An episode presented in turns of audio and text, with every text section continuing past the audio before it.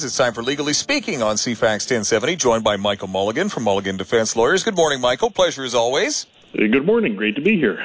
Some interesting stories on the docket this week, including one involving cryptocurrency Bitcoin. Yes, indeed. So this is a, uh, a BC Supreme Court action, which was brought by a, a plaintiff uh, alleging that another man had uh, agreed to purchase 50 Bitcoin from him at a price of $10,700 per Bitcoin for a total of $535,000 Canadian. Uh, and then he alleges that the person he's suing failed to pay. Um, like didn't go through with the uh, the agreement. That's what it sounds like, anyways. Uh-huh. Uh, and the, the, decision, which was just released, deals with a couple of procedural issues that I think are important for people to know about if they ever wind up in uh, some dispute over Bitcoin or something else, for that matter. So it sounds like the the underlying legal dispute here appears to be whether the person being sued had made this agreement to buy the Bitcoin uh, in his personal capacity, or on the other hand, uh, on behalf of a corporation which has now been wound up, no longer exists. Um, and that's an important distinction. Um, if a decision or a contract is entered into by a corporation, you can't sue uh, the individual. Like, for example, if uh, your Macintosh computer breaks down, uh, you're not going to be successful uh, in suing the president of Apple, right? Because plainly you didn't buy it from him personally you bought it from Apple Computers, right? That would, your, that would, be where your cause of action would be. Uh, but particularly with small companies and companies where there's only one person involved with it, there can be room for real dispute about uh, who is this uh, person or entity that's entering into the contract, the one man company or the one man. Yes. And so that's the underlying issue. Um, and the other thing people should be aware of, if you wind up in uh, any kind of a, a civil dispute with somebody and you're suing, is that one of the obligations that both parties have, the plaintiff and the defendant in a civil claim, is to exchange all relevant documents with, with each other.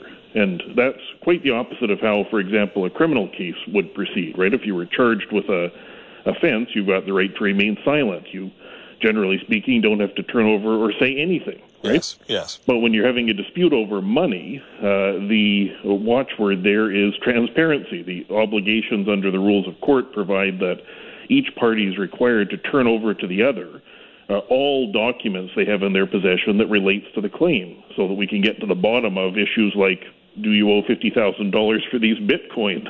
Yes. right? Was there a, a promise to buy those things or a contract to buy those things?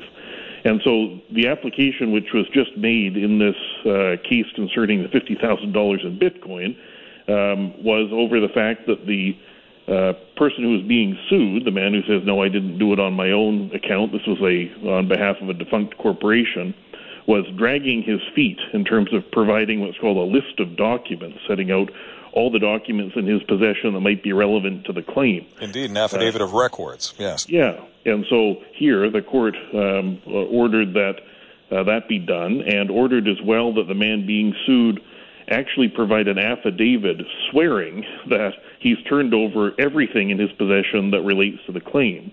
Because here there seem to be some obvious omissions, things like bank records or a user agreement, various other things.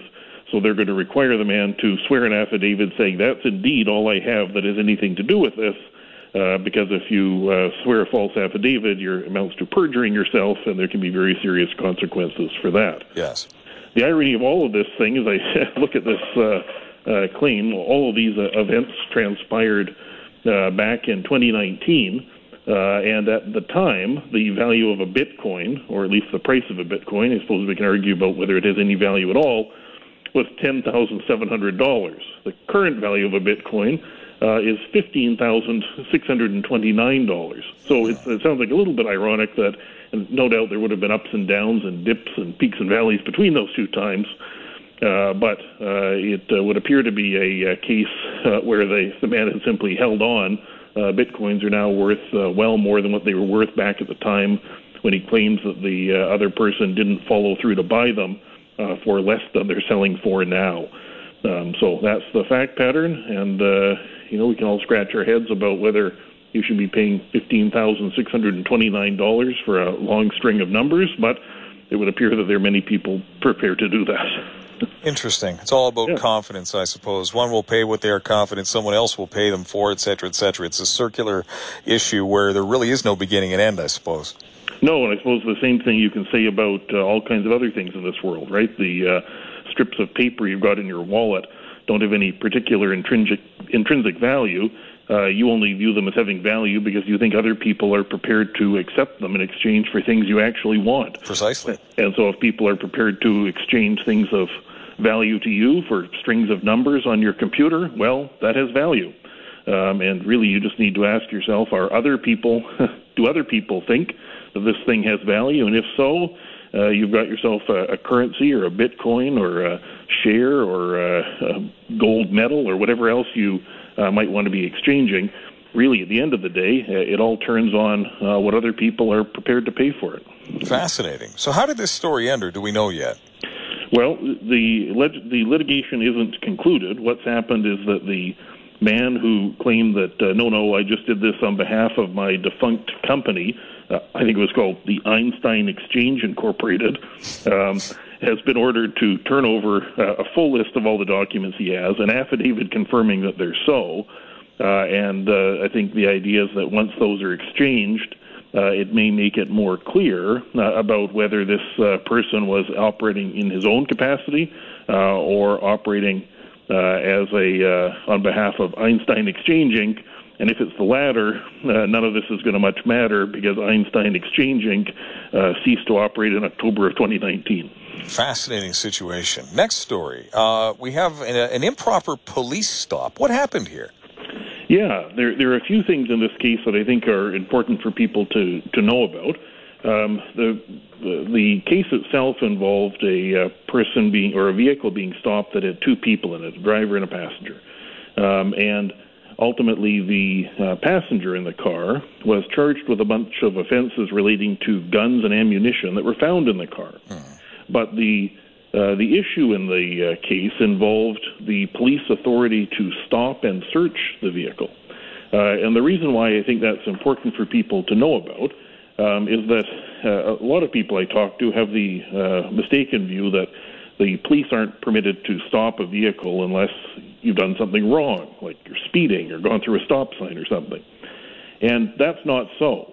Uh, the police actually have the authority to stop uh, a vehicle at any time to ensure things like compliance with the Motor Vehicle Act. Does the driver have a license? Yes. Um, what's the mechanical fitness of the car?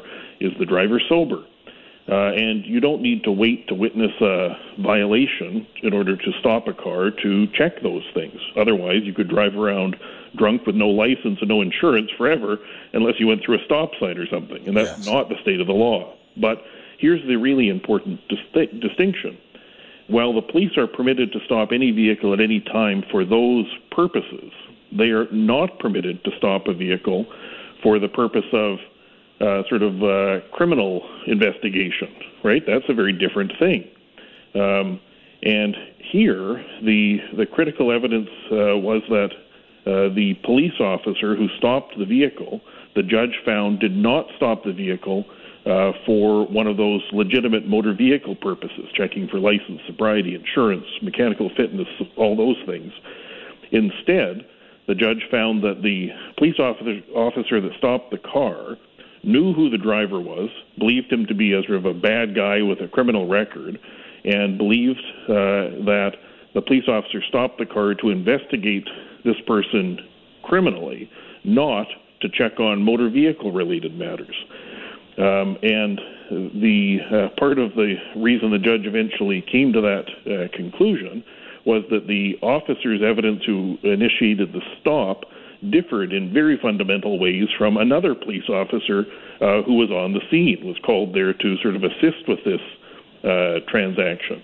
Uh, and the judge, having heard the evidence from both of these people and having heard the original police officer cross examined, reluctantly concluded that um, they were unable to accept the evidence of the police officer that uh, initiated the original stop. Uh, and said, in short, I have particular concerns about the reliability of the constable's evidence. And because the judge found uh, that the officer who initiated the stop was unreliable and rejected that officer's evidence because it contradicted what the other officer said, uh, and uh, when he was cross examined, it became clear that what was going on here was not just a traffic stop.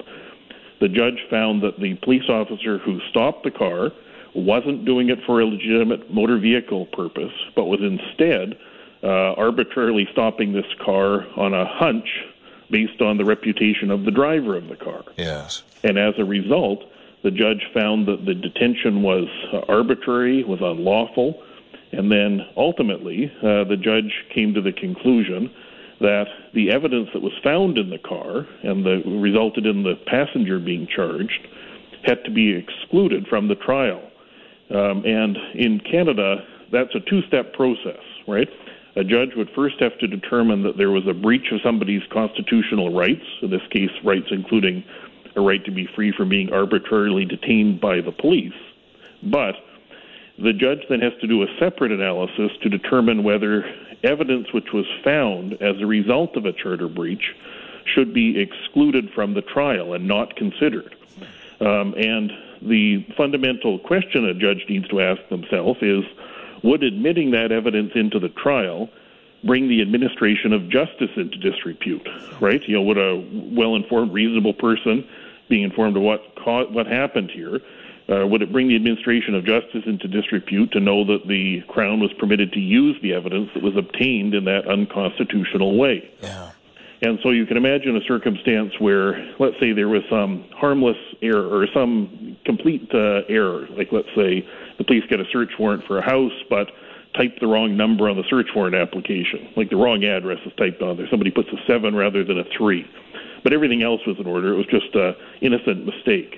Well, in that kind of a case, it's very likely the evidence would nonetheless be admitted, even though there really was no warrant to search the house they searched, right? Yes. But here, uh, the important elements included the fact that the judge concluded the police officer was effectively lying uh, about why he was doing what he was doing. Uh, and lying on numerous points about it, uh, because the, uh, that officer's evidence was contradicted by the other officer who was present. Um, and that made what happened here much more serious because it wasn't simply an innocent mistake on the part of the police officer. It was, it, the judge concluded, um, something which was knowing, willful, and then the officer showed up in court and fibbed about what was going on. Um, and all of that made what occurred much more serious uh, and led to the ultimate conclusion that even though um, things like uh, guns and ammunition and so on are pretty serious matters, the judge concluded that look, if you tell a member of the public that a police officer has uh, unlawfully stopped a vehicle and then come to court and fibbed about what he was doing and why, um, they're not going to think much of the justice system if they just say, well, that's fine, uh, carry on, we can use everything we got in that way. Um, and so the result of this uh, is that uh, the evidence which was uh, located when the car was ultimately searched uh, is excluded, and the passenger who was uh, charged with those offenses will be acquitted. Um, and so I, I suppose the, the key takeaways for members of the public would include the police can stop you at any time to make sure you're sober and got your driver's license and insurance, but cannot stop you to just uh, investigate a hunch because they think you might be a bad guy uh, and to see whether you're uh, engaged in any uh, criminal activity. Uh, and the other takeaway, I suppose, if you are a police officer, is you had better think very carefully about being candid when you come to court and testify particularly when there's another officer there who was uh, not likely to want to show up and perjure themselves in exactly the same way you are. Um, and so uh, it brings into sharp relief uh, just how much the justice system relies, particularly on professional witnesses like police, uh, to show up and be truthful and candid uh, about what they're doing. And if they're not, um, it's going to uh, have this kind of result, uh, which uh, ultimately is the exclusion of evidence and the end of what otherwise might have been a, a significant uh, prosecution. Let's take our break. Michael Mulligan will continue offering us the benefit of his analysis and insight. Legally Speaking continues right after this. All right, we're back on the air here with CFAX 1070 as we continue with Legally Speaking. Michael Mulligan from Mulligan Defense Lawyers. I have a text question, Michael, an audience member inquiring as to what ultimately happened with the guns and ammunition with respect to the case we just discussed. Well, the guns and ammunition were found by the judge to be inadmissible, which means that the um, prosecution would not be able to use the guns or the ammunition or indeed some statements that were made by the accused with respect to those things uh, because they were obtained uh, in an unconstitutional way. And the judge concluded that permitting those things to be used as evidence would bring the administration of justice into disrepute. Now, the if the question is sort of well, then what happens with these things? Yes. Um, it's not set out in the decision, but I can tell you what would occur. Mm-hmm. Um, what would occur is that because some of those things would be of their own accord unlawful to possess, right? Like uh, if you don't have the required license, you can't have a handgun, right? Uh, yes.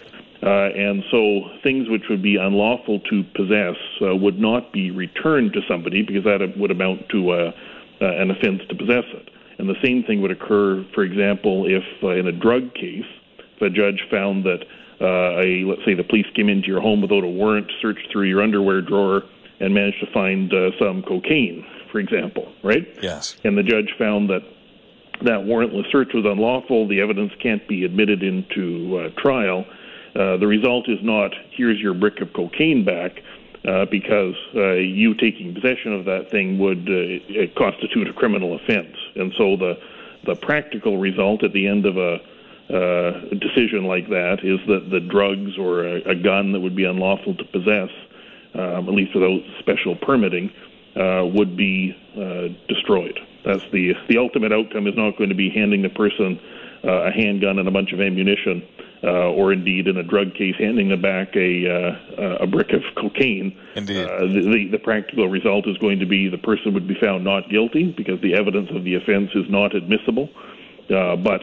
Uh, they're not going to be handed back the thing which would itself constitute an offense to possess. Yeah, I guess that would be what would that be entrapment or what would that be if they try to prosecute that? You give somebody their drugs back and then charge them with a fresh offense because they're now in possession of a, of a prohibited substance completely unrelated to the original infraction. Yeah, I, I suppose if you're the bold enough person to stomach up at the police station afterwards, say hello, uh, may I have my brick of cocaine back? I suppose if the uh, I suppose if police wanted to, here you are and you're under arrest. Thank you for thank you for coming out. uh, the, the next case case. Now, now you have helped us understand, and, and I think all of us intuitively understand that family law cases can be among the most difficult, given the profound emotional attachments that all of us have to our children and our loved ones, and the disputes that can arise from that. Couple with that the complications of civil law changing from province to province, or in this case, I'm reading a wealthy couple sailing around the world. How does family law work with that? In a really complicated way, would be the answer. Uh, and the, the first complication in, the, in this case that we're talking about involves the issue of jurisdiction, sort of whether, in this case, the British Columbia court uh, could and then should uh, try to decide the family case. Uh, and the family case here involved a, a, problem which I suppose is a nice one for somebody to have. Um, it was a couple who met uh, in Portugal. Uh, at least one of them was very quite wealthy, I think the man. Uh, and they spent seven of the last uh, 10 years or so sailing around the world, going to various places New Zealand and Mexico and uh, Portugal uh, and Vancouver, right? Yes. Uh, and uh, both of these people had some connection to Vancouver. I think the uh, plaintiff was asking for spousal support uh, and some division of property, had a condominium there, and they did spend some time in Vancouver, but uh, because of their lifestyle, uh, they had houses in both in Vancouver and Mexico and in Portugal, um, and so when this relationship eventually ended, um, the plaintiff that was seeking and seeking plaintiff seeking the uh, division of property and spousal support, uh, so she could maintain some version of this lifestyle, I suppose. Um, the first issue that arose in the case that was just decided is does the BC court have jurisdiction over any of this stuff? Because they're all over the world. Yeah. Um, and so the jurisdictional question that the court has to first of all ask themselves is whether there is, this is the language, a real and substantial connection uh, between British Columbia and the factual underpinning of the case. And then there are a, a, few things which can presumptively provide that real and substantial connection. They would include whether their most recent uh, common uh, residence was in British Columbia of the spouses. Here, that wasn't the case. At the time the relationship broke down, the man was living on the boat, and the woman was living in her house in Portugal. Hmm. Um, uh, but one of the things here did exist, which was A, that their property that's the subject of the proceeding is located in British Columbia. Hmm. Now, that one, uh, there was property in British Columbia. Uh, the man had a investment account with some $4 million in it um, in BC, uh, and I believe he owned a uh, some property here. And so there were assets here. Um, and uh, there was enough, the court found, uh, of a connection to British Columbia, uh, including things like um, the woman owned a condominium here that her daughter was living in. The man came back here for some medical treatment at one point and was living here. And these assets were here. At least some of the man's assets were in British Columbia. And all of those things amounted to the court found a real and substantial connection uh, between this couple and this, or this claim and the things that were being fought over, and the court therefore found that they did have jurisdiction to deal with it. But the second part of the test for a court is whether British Columbia would be, they use Latin for it, but the most convenient um, forum for the litigation. Hmm. You can have a circumstance where, yes, there is a real connection here, for example, the investment account, yes. but everyone lives in Portugal, everything else is in Portugal, they're in Portugal. It's awfully inconvenient to be dealing with this in uh, British Columbia, you know, what are we doing? Are we having everyone fly over here and all the witnesses? That doesn't make any sense. And the court also wants to avoid things like here's a problem for you inconsistent orders between different jurisdictions. Like yeah. what happens if the court of Portugal says she gets the boat and the court of British Columbia says he gets the boat? Who gets the boat? And so you want to avoid duplicate proceedings, you want to avoid inconsistent decisions. Uh, but here, based on a review of all of the factors, including the fact that the the uh, woman had a, a condominium here, her daughter lived here, he had some connection here and had come back here for medical treatment, and there some of the assets are here. Uh, and both of them, while they're both from Portugal, had spent a large portion of their lives in British Columbia. The the court concluded that there was both a real and substantial connection, so the court could deal with it, and concluded that British Columbia was a convenient place for this to be litigated. And so we haven't decided who's getting the sailboat yet or who gets the investment account or any of those things, but the court has decided that the case can go ahead and can go ahead in British Columbia. So there we uh, have it. it is. I must say, reading the thing over, I, it sounds like a pretty nice way to spend seven years traveling around on a sailboat to Portugal and Mexico and New Zealand. But uh, that seems to have come to a screeching halt, and they can now spend probably some equivalent period of time figuring out who gets the boat. Indeed. Michael Mulligan, out of time, but a pleasure as always. Thank you so much. Thank you. Always enjoy it. Have a great take day. Take care. Michael Mulligan every Thursday during the second half of our second hour on CFAX 1070, Legally Speaking.